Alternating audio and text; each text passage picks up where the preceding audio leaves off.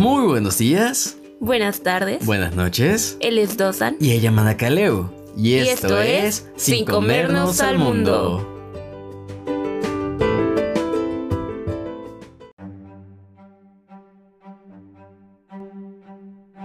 Todas las expresiones aquí plasmadas son opiniones individuales y Sin comernos al mundo no apoya ninguna postura política.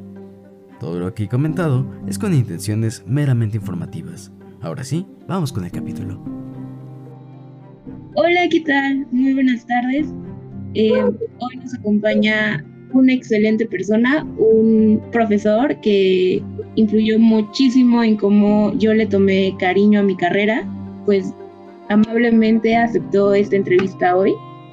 El doctor Ordóñez es biólogo, doctor en ecología y se ha encargado por muchísimos años en, investigar sobre el cambio climático e informarnos sobre este y también al desarrollo de recursos humanos para tomar acción ante el cambio climático. Buenas tardes, doctor. Muy buenas tardes, Ángeles. Muy buenas tardes, Eduardo. Hola, buenas tardes. Bueno, doctor, creo que podemos empezar con una pregunta que podría ser algo controversial, pero ¿El cambio climático existe? Claro, mira, eh, el cambio climático se define como la perturbación en la temperatura de la atmósfera de todo el planeta producto del aumento en la concentración de gases de efecto invernadero. Es conocido como el cambio climático de origen humano. Eh, de forma natural, nuestro planeta ha presentado diferentes cambios climáticos por el acomodo como saben, el planeta es un cuerpo celeste que el 75% del mismo está conformado por agua y la, Tierra, la parte de Tierra, pues es un porcentaje menor y para estar en un balance flotando en el espacio se han venido moviendo los continentes. Y entonces durante estos movimientos y los cambios y la conformación de la atmósfera, la atmósfera tiene más o menos 4.600 millones de años en su formación. Y de forma natural se puede, se puede alterar porque antes no había oxígeno. Y algunas eh, bacterias, algunos organismos fotosintéticos lograron cambiar la composición de la atmósfera y permitieron que la vida como la conocemos hoy surja. Entonces el cambio climático es un proceso hermosísimo que ocurre todo el tiempo y que gracias a eso la temperatura de nuestro planeta se mantiene en promedio en 17 o 18 grados centígrados, en promedio. Pero ahorita, por las actividades que desarrollamos, cuando nosotros quemamos un litro de gasolina para desplazarnos a cualquier lugar, emitimos en promedio 2.4 kilogramos de CO2. Si lo multiplicamos por el número de autos existen, generamos un desbalance, es decir, en la naturaleza no hay autos, y ese desbalance inmediatamente se ve, eh, digamos que aderezado, es decir, se adicionan esos gases de forma atípica en la naturaleza y eso genera un calentamiento. ¿Por qué? Porque el dióxido de carbono actúa como un filtro, por eso se conoce como gas de efecto invernadero. Y lo que hace el dióxido de carbono es que llega la energía y ¡pum! Atrapa una y solo una partícula de energía. Y pues qué padre, pero tenemos metano y el, metano atrapa 21 partículas de energía. Entonces es 28 veces más poderoso que el CO2 y tenemos eh, clorofluorocarburos que el espectro de, la captación de energía pues va de 150 pues a más de 15.000 unidades y tenemos hexafluoruro de azufre que absorbe 25.000 unidades y estos gases los, últimos que mencioné son de origen humano, es decir, en la naturaleza no hay hexafluoruro de azufre y no hay clorofluorocarburos. Entonces, estos gases que emitimos de forma atípica han generado un desbalance de más de un trillón de toneladas de CO2 en la atmósfera y por eso encontramos ahorita registros de temperaturas que se manifiestan por el movimiento de las masas de aire y aumentan la temperatura hasta en 20 grados centígrados. Ahorita el Polo Norte tiene una diferencia, de acuerdo con la NASA, de 18 grados centígrados y los vórtices polares que acaban de ocurrir en Estados Unidos, pues resulta que tienen eh, menos 16, menos 18 grados centígrados, ¿no? Entonces, esta es una respuesta, se llama de entropía y entalpía, de las diferencias térmicas y de los movimientos de las masas de aire para compensar de forma natural nuestra perturbación. Entonces, el cambio climático de origen humano, por eso se llama antrópico, ocurre de manera diferencial y tenemos esos nuevos ejemplos de, procesos que están perturbando toda nuestra atmósfera. Oiga, doctor, eh, tengo una pequeña pregunta.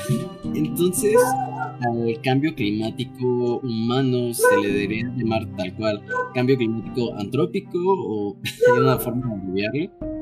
Sí, claro que sí, antrópico, antropogénico, es decir, es producto lo que nosotros hacemos todos los días desde que nos levantamos hasta que nos dormimos es consumir diferentes tipos de energía. Y entonces, por cada consumo de energía hay una relación de emisión de dióxido de carbono y eso es lo que perturba la, concentración del balance de la atmósfera. Entonces sí, efectivamente, y por eso se llama cambio climático de origen humano, antropogénico. Eh, estamos, en la era del antropoceno, la, era egocéntrica del humano. Perfecto, gracias doctor. Sí, definitivamente yo, yo igual sé que, que el cambio climático es un proceso natural de la Tierra y que desgraciadamente por actividades humanas hemos cambiado este desequilibrio ecológico y al final de cuentas tiene muchísimas consecuencias. ¿Nos podría contar un poco de estas consecuencias? Claro que sí, mira, el desequilibrio no solo es ecológico, es físico, químico y biológico. Eh, ¿A qué me refiero con esto? algunas personas ahorita están viendo que hay un desplazamiento de los campos magnéticos del planeta y lo asumen a, pues a, fenómenos propios del Sol, excedentes de radiación y otras cosas. Pero no, si nosotros, por ejemplo, tomamos un segmento de hielo y le ponemos una gotita encima a esta masa de hielo, en menos de 10 minutos la gotita va a perforar toda la masa de hielo, e inclusive lo va a deformar y lo va a derretir por el cambio térmico que ocurre en, este, en este sustrato de agua y eso cambia completamente la perspectiva. Entonces, si nosotros aumentamos un grado centígrado o dos grados centígrados la temperatura del aire en los casquetes polares, inmediatamente el, hielo se empieza a derretir por, un, por compartir esta diferencia térmica. Entonces ahí hay unos cambios físico-químicos y la biota que se encuentra, digamos que encapsulada en el hielo, se va a empezar a, liberar. Y entonces empezamos a liberar bacterias y hongos que no han estado presentes en nuestra atmósfera en los últimos 5.000 años. Entonces, eh, muchas personas a veces no alcanzan a comprender la magnitud del daño que le hacemos al planeta. Ahorita el descongelamiento del polo norte y del, polo sur es tan evidente que se puede medir. Y para eso tenemos imágenes de satélite que nos permiten apreciar la disminución de estos hielos perpetuos e inclusive la pérdida de glaciares en Europa. Y eso obviamente genera que la cantidad de agua que está en el planeta pase de su fase sólida a una fase líquida y otra fase gaseosa. Y esto pues da origen a fenómenos hidrometeorológicos atípicos. Entonces, así es como podemos evaluar. El año pasado hubo casi 30 fenómenos hidrometeorológicos y varios de los huracanes que se formaron llegaron al, al nivel 4 y 5. Y esto prácticamente era imposible. El número máximo que se tenían era 12, pero llegar a 30 prácticamente la mano humana está ahí, ¿no? Estas reacciones de la respuesta térmica, imagínate que las personas vayan caminando, eh, salgas tú a carretera y de repente te atrape una tormenta de nieve y prácticamente te mantenga encerrado tres horas. Y dices, bueno, tres horas, a lo mejor sí la aguanto. Pero imagínate cuando son un día o dos, como lo que ocurrió en Europa este año. Entonces, gracias a, digamos que la eficiencia de los cuerpos de salvamento lograron rescatar a una gran cantidad de personas que se quedó ahí. Pero este tipo de tormentas hidrometeorológicas son tan extremas, tan fuertes, que prácticamente no importa lo que hagamos. Las medidas de mitigación son apenas una sombra de lo que deben de ser en, medidas de organización. Aquí en México lo hemos vivido con los temblores y podemos ver a toda la sociedad civil trabajando por un fin común de rescate, de restauración, de recuperación. Y en las administraciones anteriores difícilmente podías ver a policías, a políticos, militares, solo en las emergencias de N1 hasta que se consolidó ese tipo de, organización. Y ya estamos acostumbrados a este tipo de tragedias.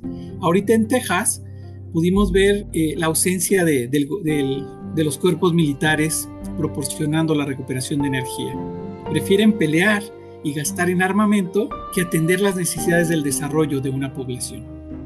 E, esa es la parte como que genera polos diferentes de opiniones. Por un lado, pues toda la organización civil tratando de hacerlo mejor y por otro lado los, los intereses económicos que están sepultando todas las iniciativas, no dejando salir el talento que, que se tiene en las personas para organizarnos y atender estas emergencias.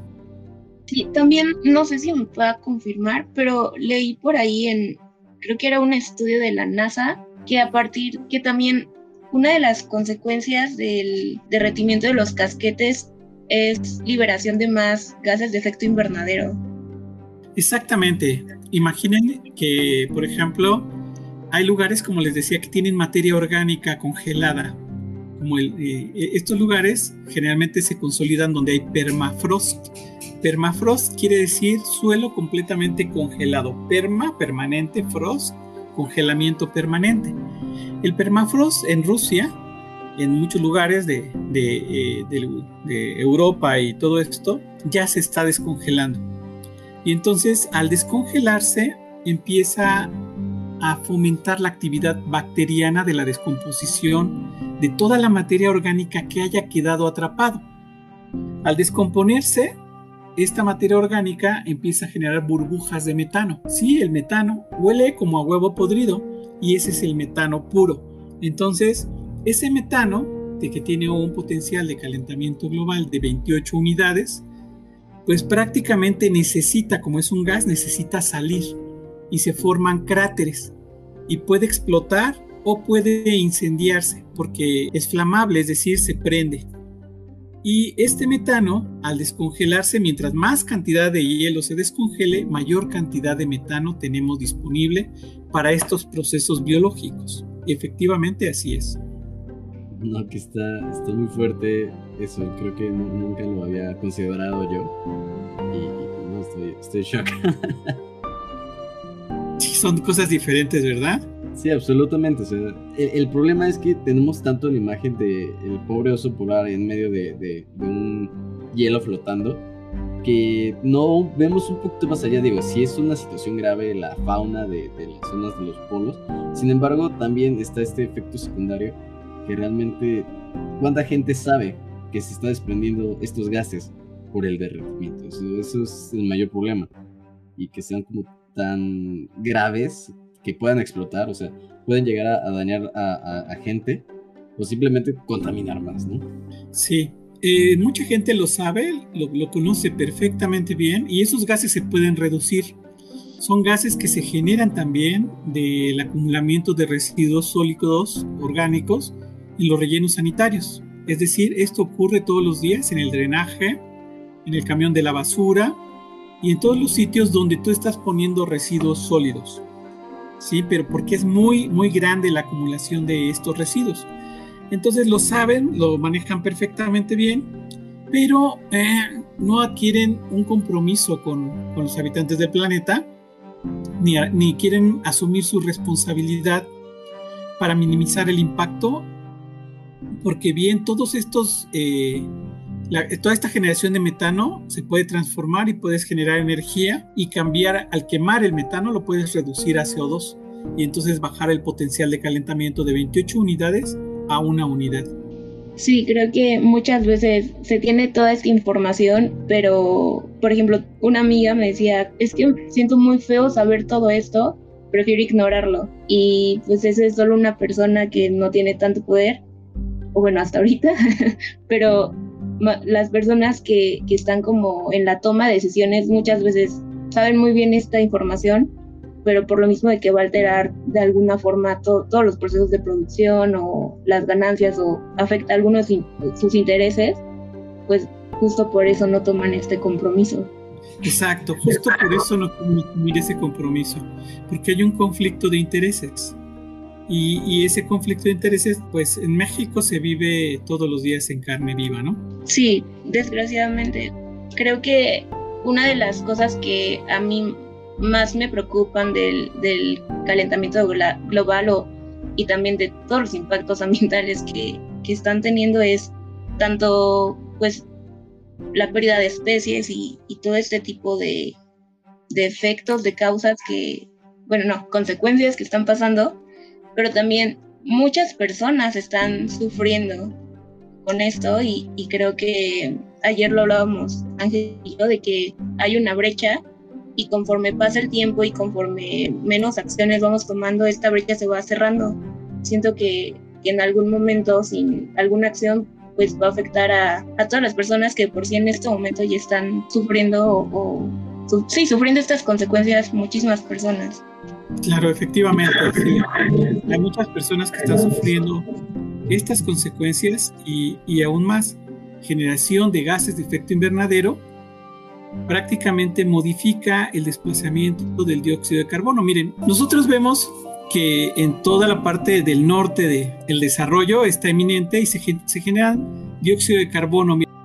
Sí, este dióxido de carbono se genera a diferentes altitudes. Estos modelos de la NASA permiten integrar más o menos 300.000 variables para que podamos tener un modelo digital del terreno, la altitud de la atmósfera, miren, 5, 10, 15, 20 kilómetros.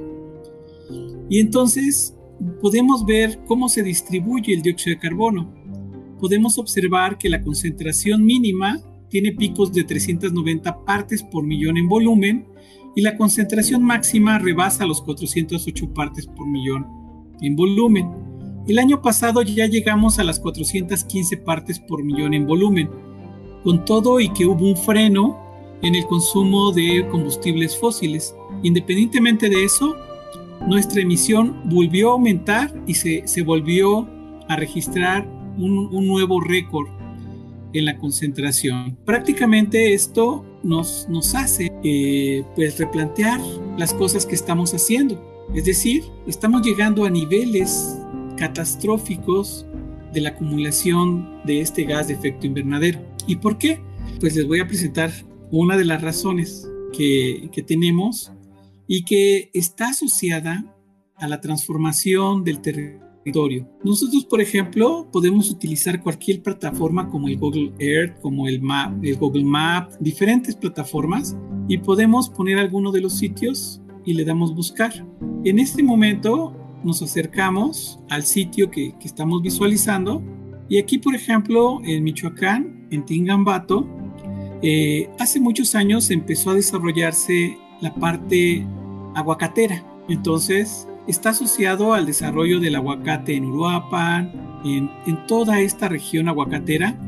Y toda esta zona originalmente eran bosques, bosques muy bonitos que han cambiado completamente su desarrollo al aguacate y ahorita con las heladas han perdido grandes extensiones de hortalizas.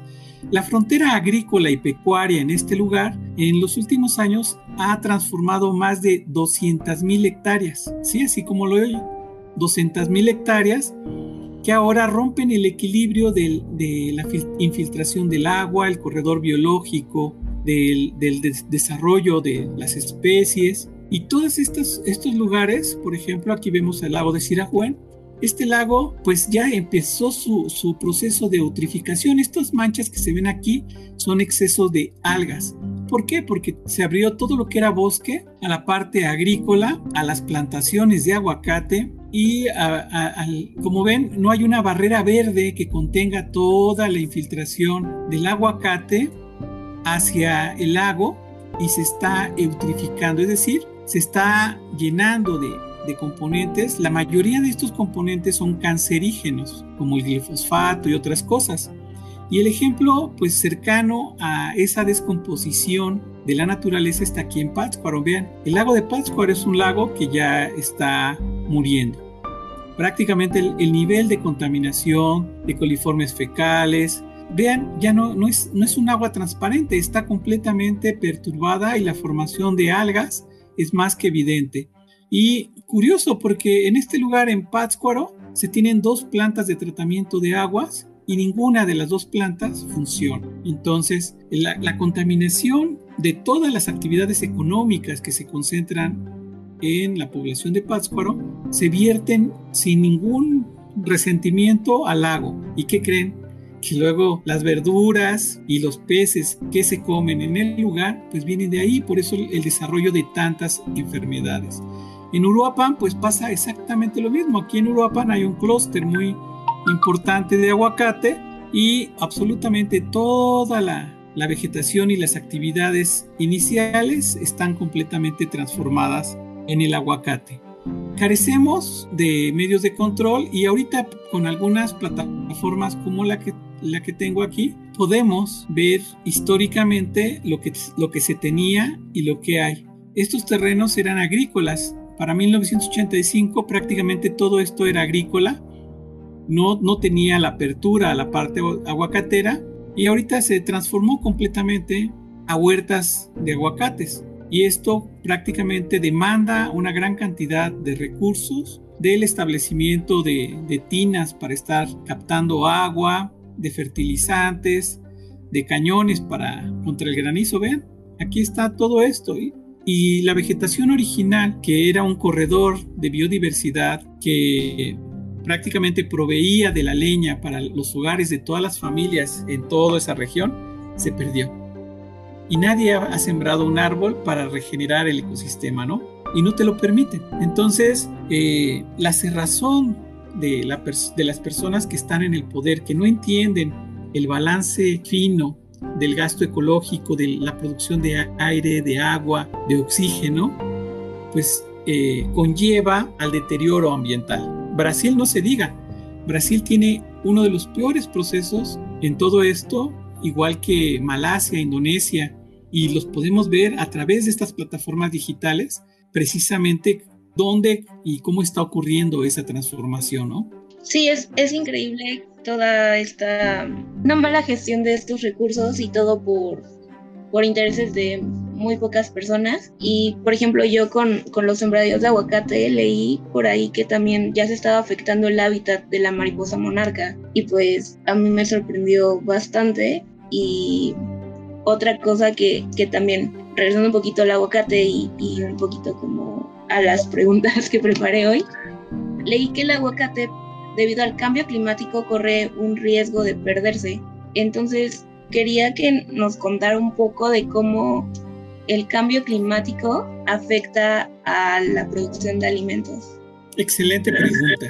Vamos a la parte medular. Mira, cuando tú, un lugar que tiene un clima preestablecido, por ejemplo, en la Ciudad de México todos decimos Cuernavaca es la ciudad de la eterna primavera, porque en la parte baja, eh, la humedad relativa, el calor esta ciudad, permite el desarrollo de muchas plantas y siempre, siempre hay plantas floreciendo, siempre. Pero el desarrollo urbano ha minado completamente esa belleza natural y ahora de, Cuernavaca, el lugar de la eterna primavera, pues es un lugar completamente diferente.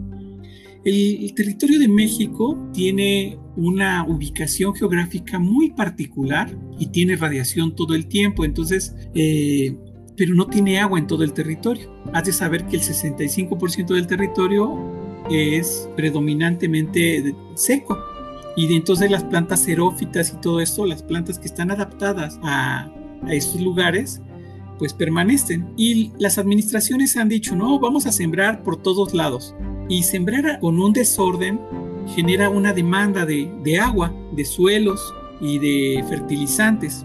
Si nosotros no tomamos en cuenta las condiciones bioquímicas del suelo, no podemos crecer adecuadamente. Hay lugares como aquí en el Ajusco que para que se forme un centímetro de suelo, un centímetro de suelo solamente, necesitas 250 años de acumulación y tratamiento de materia orgánica. Y entonces, con las políticas que llegamos, ah, sí, tumba el bosque y siembra maíz. No, pues eh, eso se acaba en uno o dos años, como se demostraron en los estudios de Brasil.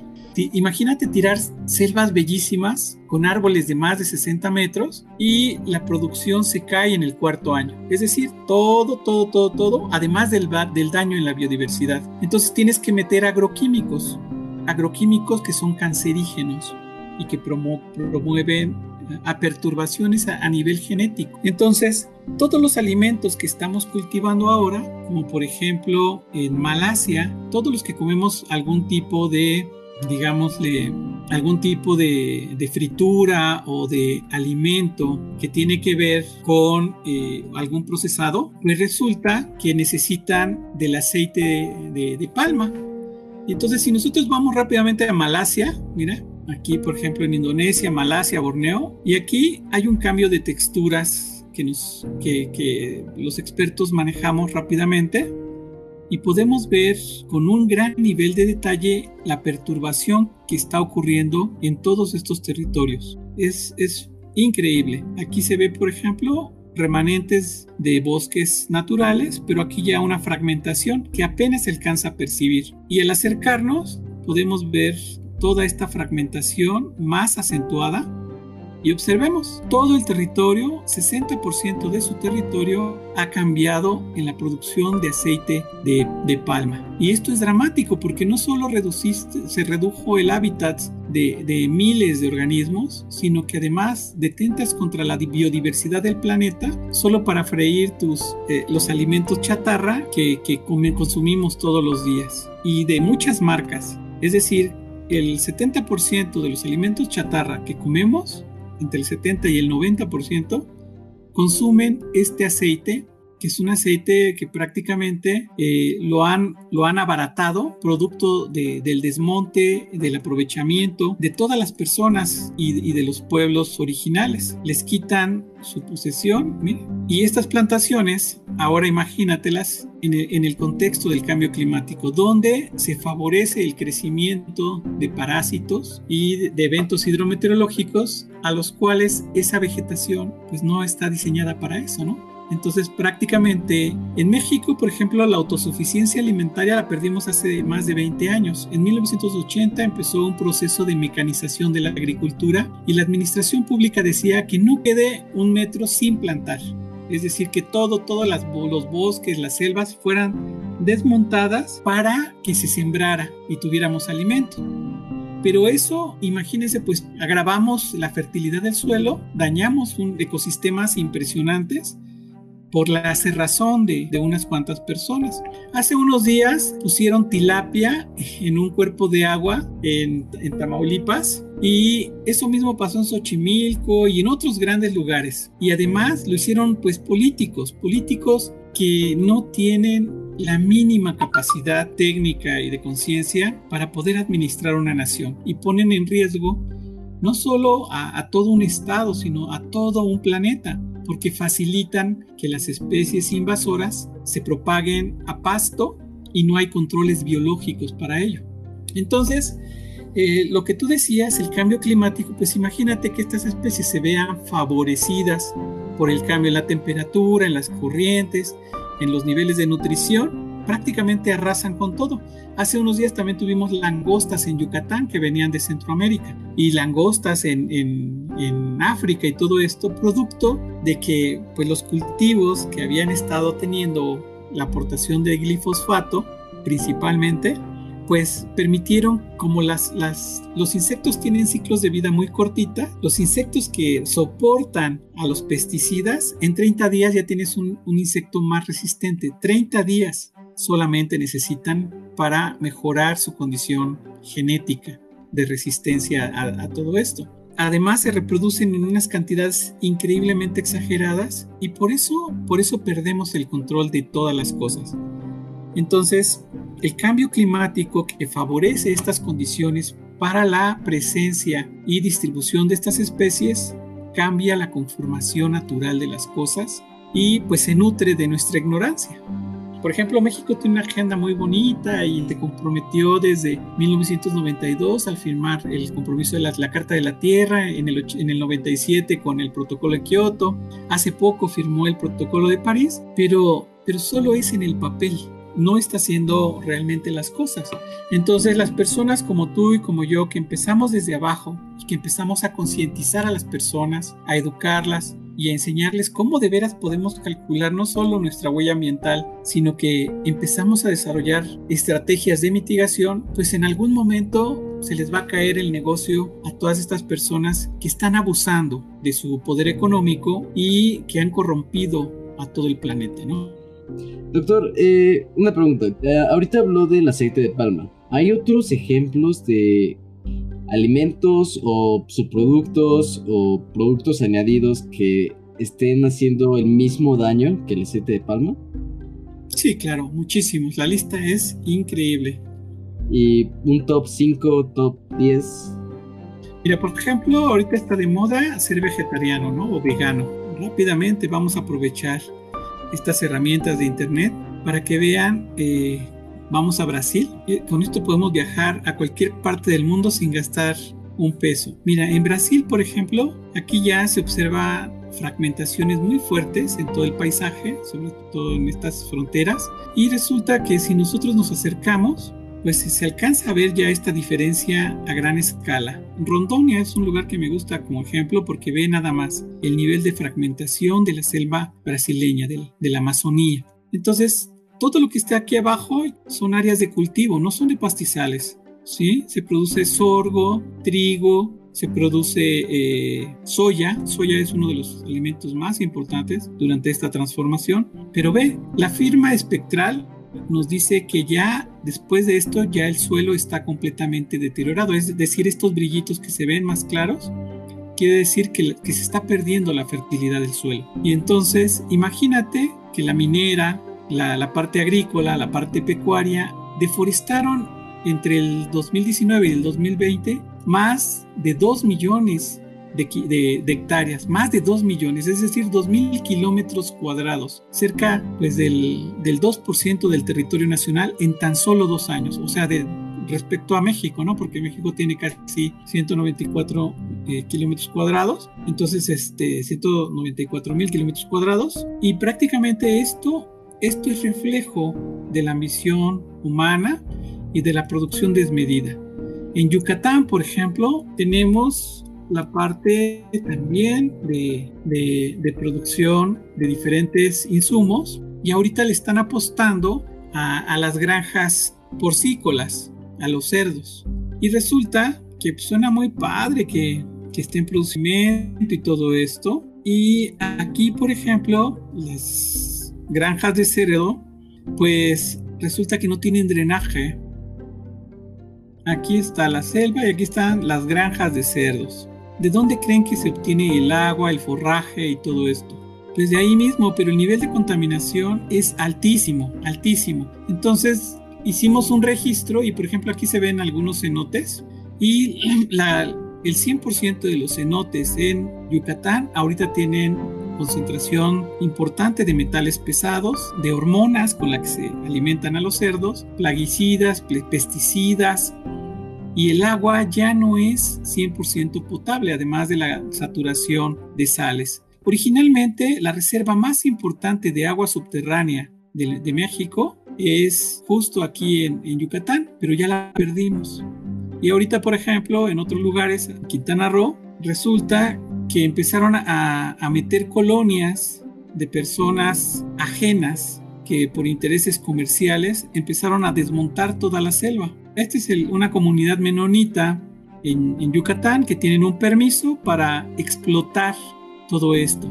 Y créanme que la parte orgánica de, la producción, vean la escala de todo esto. Por eso la laguna de Bacalar ya no tiene los colores que tenía los acaba de, perder producto de la sobrecontaminación del agua. Y esto lo están formulando los políticos, los políticos de, estas zonas y la, población civil y los investigadores se han mantenido eh, en silencio. ¿Por qué? Porque han recibido muchas amenazas y en México más o menos eh, han, desaparecido 20 personas que se encargan de eh, la promoción y cuidado de nuestra biodiversidad y han asesinado a más de 200. Entonces, el panorama es muy triste en, un ambiente, independientemente de la administración que se, que se trate, en los últimos 400, o más bien, en los últimos 500 años desde la conquista de, de México, no hay justicia en este país. Y tampoco se permite que las personas que generan conocimiento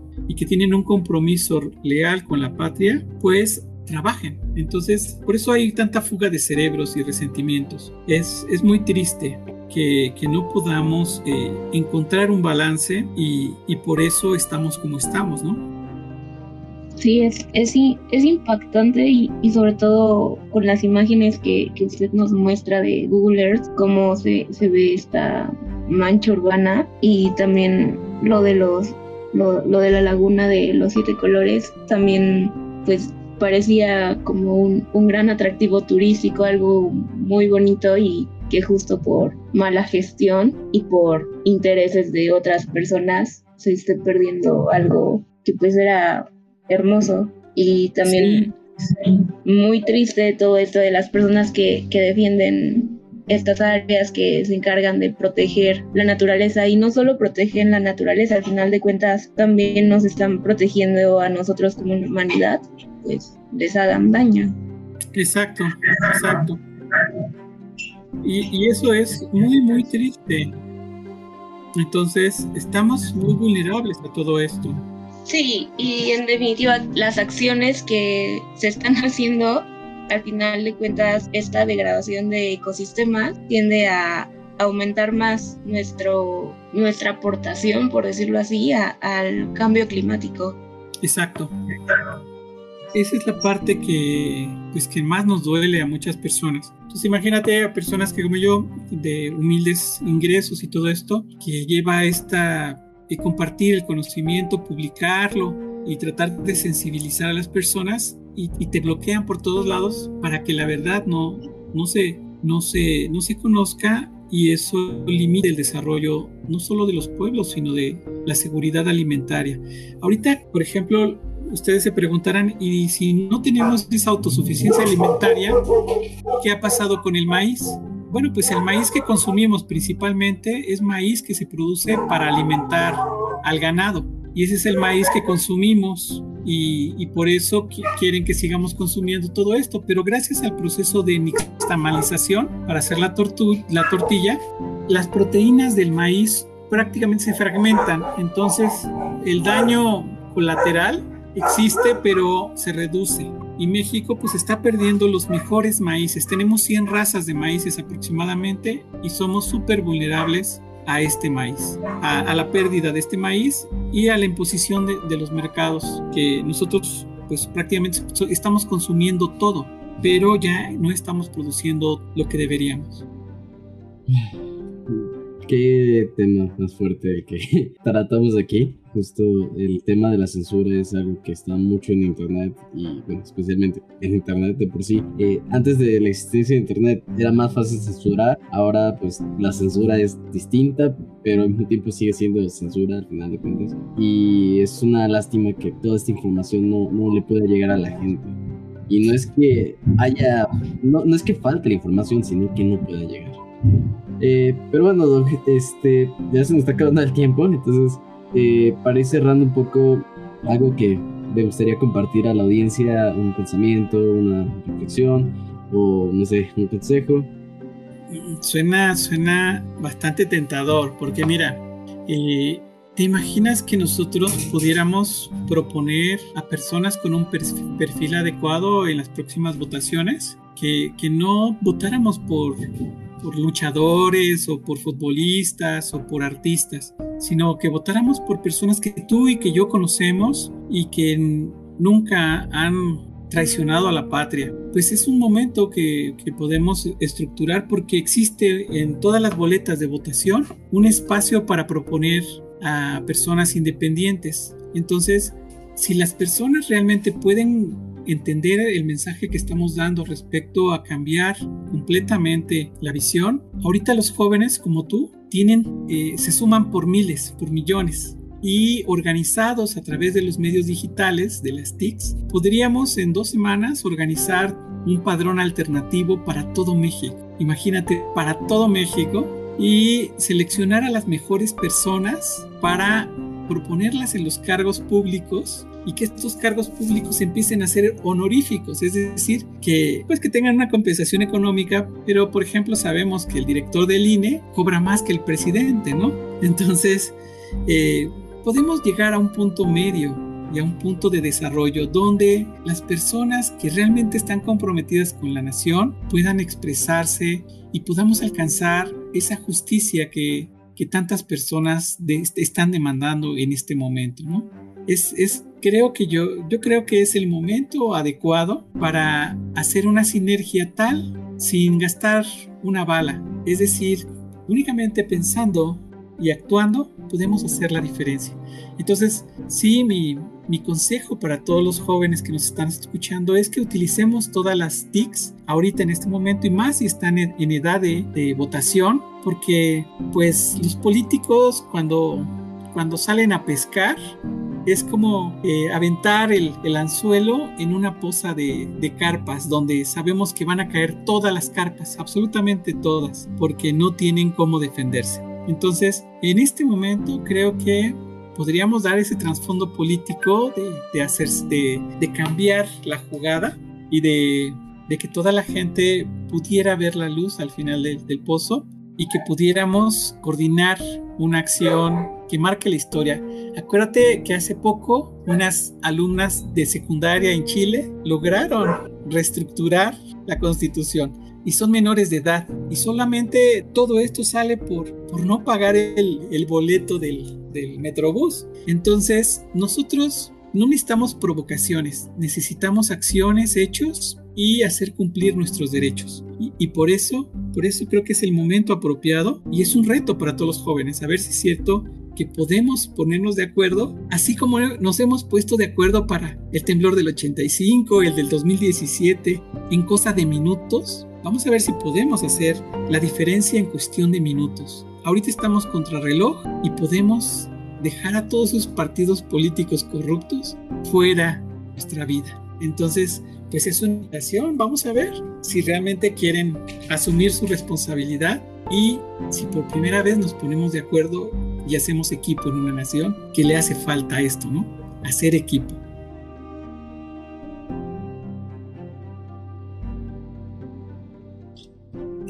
gran, gran mensaje. Sorpresa, la verdad. Me, me inspiró, me, inspiró bastante, doctor. Pues ya tienes material para el podcast y para hacer una plataforma independiente de políticos por región. Tenemos mucha, mucha materia gris en este momento con tantísimos jóvenes que realmente están esperando ese cambio. Entonces hay que hacerlo por, por ustedes porque nosotros ya la regamos en mucho y, y es un momento de, de, crecer, es el momento. Estoy realmente de acuerdo. No, pues muchísimas gracias doctor por este mensaje que, que sí me inspira, o sea, en definitiva sería ideal y, y ojalá nos podamos poner todos de acuerdo y, y, se logre de que los tomadores de decisiones sean personas informadas y capacitadas que, sepan las consecuencias de todo lo que está pasando. Y pues de verdad, muchísimas gracias por compartirnos todo su conocimiento en el podcast, en mi caso, en todas las materias que, que me dio. Y gracias por acompañarnos hoy. Doctor, muchas gracias por su tiempo, por su conocimiento, por todo lo que puedo aportar y sé que este solo es la puntita del iceberg de, de todo lo que sabe, pero pues también es para, para que la gente se informe un poco más, que tenga acceso de otra forma también a, esta información. Y pues, pues muchas gracias por su tiempo, de verdad. Muchas gracias, pues el cambio está en nosotros, ¿no? Definitivamente. Y sí, y creo que podemos, de veras podemos ahorita. Y, y, el poder de la convocatoria es más fuerte cuando se hace con un sentido común y organizado. Entonces, créanme que yo estoy dispuesto para organizar todo lo que tengamos que organizar eh, y, tener cambios contundentes, positivos en, todo nuestro desarrollo. De hecho, te estaba eh, preparando esto en primicia para ustedes, porque sí es el momento. Nosotros con, con el derretimiento de los, de los casquetes polares, estamos generando otra vez un movimiento de masas muy fuerte y el cambio geográfico del polo magnético. Entonces esto sumado con el cambio climático, con, la radiación, con la contaminación, con la pandemia, con todo, pues vulnera la permanencia de la humanidad. Entonces, y de todas las demás especies, claro. Entonces es un momento de reflexión y si hacemos el cambio, pues se va a notar y podría ser un ejemplo para el mundo, ¿no? Gracias.